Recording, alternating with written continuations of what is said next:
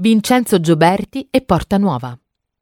A cavallo del regno di Carlo Felice e Carlo Alberto, nella modesta abitazione di Vincenzo e in casa dell'avvocato Lodovico Daziani, si incontrano l'abate Giovanni Monti, Teodoro di Santa Rosa, Pier Dionigi Pinelli, Alessandro Asinari di San Marzano e diversi altri sacerdoti, studiosi, professionisti, per discutere di problemi filosofici e soprattutto dell'esigenza di rinnovamento politico.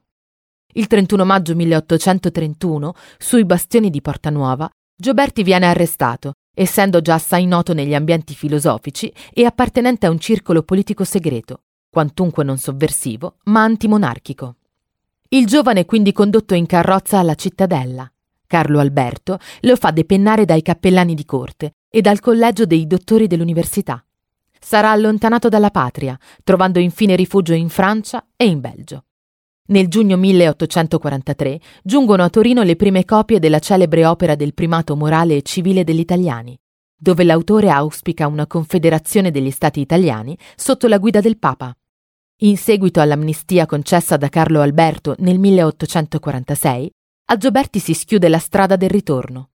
Il 29 aprile 1848 è acclamato dalla folla assiepata all'esterno dell'albergo Feder.